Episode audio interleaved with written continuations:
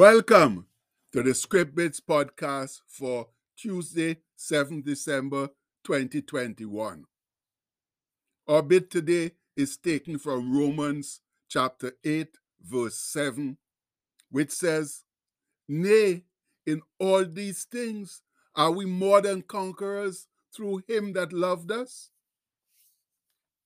Oh, my brethren, we're moving on. Yes, we conquered Monday and we're going to do the same to Tuesday. Glory be. And how could we not be conquerors when we have a conquering Lord and Savior named Jesus Christ? As the good book so confidently declares of us, nay, in all these things we are more than conquerors through him that loved us. Yes, friends, with the love of Christ flowing through, over, and under us, how can we be anything but mighty conquerors? Eh? And you know what, too? We can never lose that love unless we foolishly decide to give it up. And if you don't believe me, then listen to what God's word says about it now. He says, For I am persuaded that neither death, nor life, nor angels, nor principalities, nor powers, nor things present, nor things to come, nor height, nor depth, nor any other creature shall be able to separate us from the love of God, which is in Christ Jesus our Lord. Oh, Mama Sita. What an awesome statement of love, encouragement, and assurance that is my people. Nothing, yes, nothing can separate us from God's love found in Christ Jesus. And by the way, all those words come from Romans 8 38 to 39, as we all know. How big and beautiful is that knowledge, eh? But that brings us to question then why do we act powerless, afraid, and discouraged when we have all those wonderful assurances from our omnipotent and ever faithful God? Remember, there's only one thing that can match the love of God, yes, and that's His wrath. So, what do we need to experience then? Eh? His love or His wrath? We might say the former, but too often we behave like it is His wrath we want to experience. Yes, why then the stubborn disobedience, the foolish pride, and the overwhelming ungodliness that's permeating our world? We must think that he's joking when he speaks of blessings for obedience and curses for disobedience. Otherwise, why would we behave in the foolish and disobedient manner that we've manifested in this last generation? We've come to value the easy life with all its amenities so much that we are unwilling to make any sacrifices whatsoever to uplift ourselves or others. But yet, we're talking about living for Jesus. That's hogwash, heifer dust. How can you be living for Jesus when you don't want to make sacrifices? Eh? When living for Jesus is all about making sacrifices in his name. He said it himself.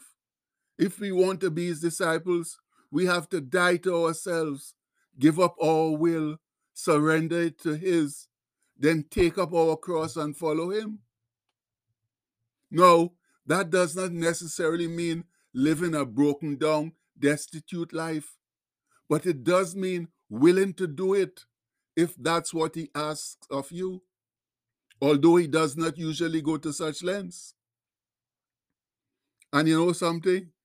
There's this other thing that we have all so lost in this past generation. That's the joy of brotherhood. Remember the marvelous and ever so truthful words of Brother David from Psalm 133, where he says, Behold, how good and how pleasant it is for brethren to dwell together in unity.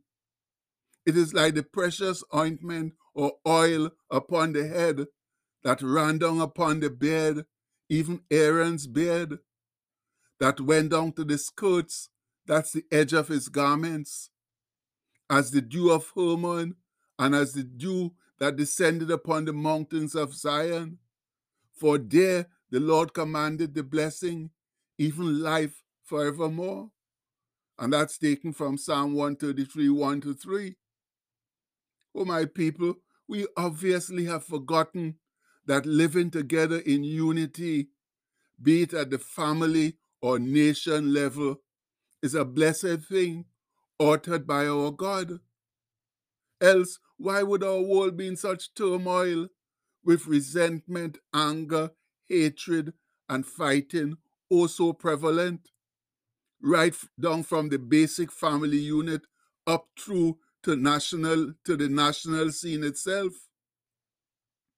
There is war and rumors of war all over the world, and the uncertainty and disagreements over the COVID 19 pandemic has only served to make matters even worse. And as each new variant of the virus crops up, our world becomes more discombobulated and separated. I don't know what it will take for us to realize that the only option left to us is turning back to the God of our forefathers, whom we have so petulantly, that's childishly and unwisely tried to drive out of our society.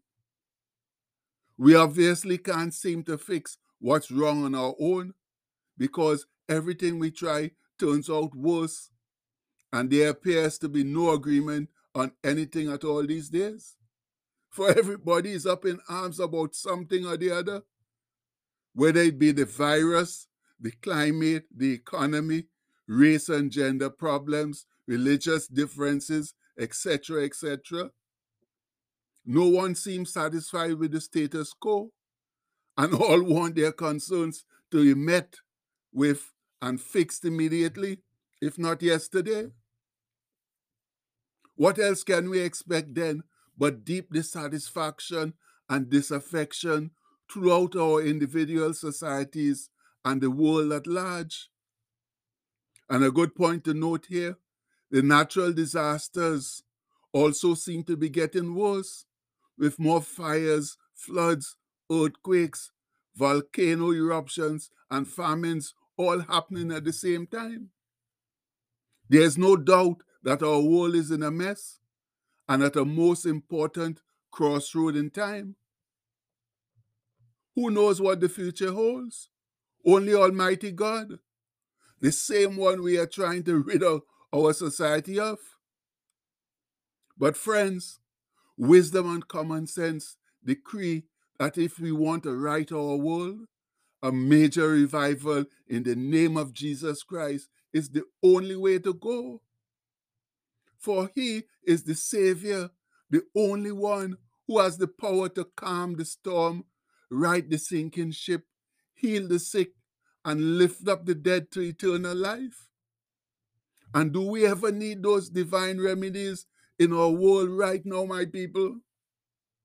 So let's try and get wise now and turn back to Jesus.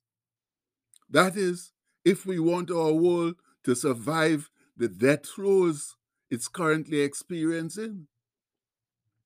And now, for those of us who are trying to do the right thing, that's live sincerely for Jesus, let's go home declaring, all right, oh yeah, we spell declaring right today. Let's go home declaring our Tuesday mantra, letting the whole world know who and whose we are, to whom we belong, lock, stock, and barrel.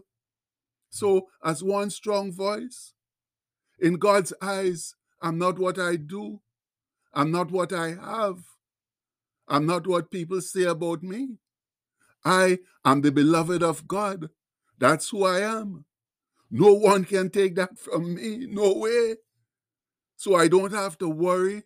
I don't have to hurry. I can trust my friend Jesus and share his love with the world. Amen. Uh, now, my people, having made those magnificent statements, it now behooves us to go out and share the reality with others so that they too can come to know and love Jesus like we do. Much love. And the postscript for today says, To whom do you turn when the chips are down? And the cry goes out, Jesus, Yahweh, Jehovah. And that's the gospel truth, friends. It's only Almighty God that we can cry out to when things go wrong with us, who we know can fix it for sure.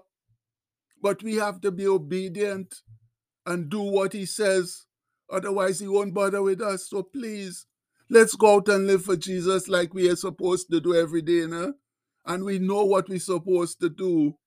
So please, please, let's do it if we want our world to improve and the lives of our children and our children's children to improve too. And we pray all of this in Jesus' mighty name. Amen. Please have a blessed Tuesday, my people. Much love.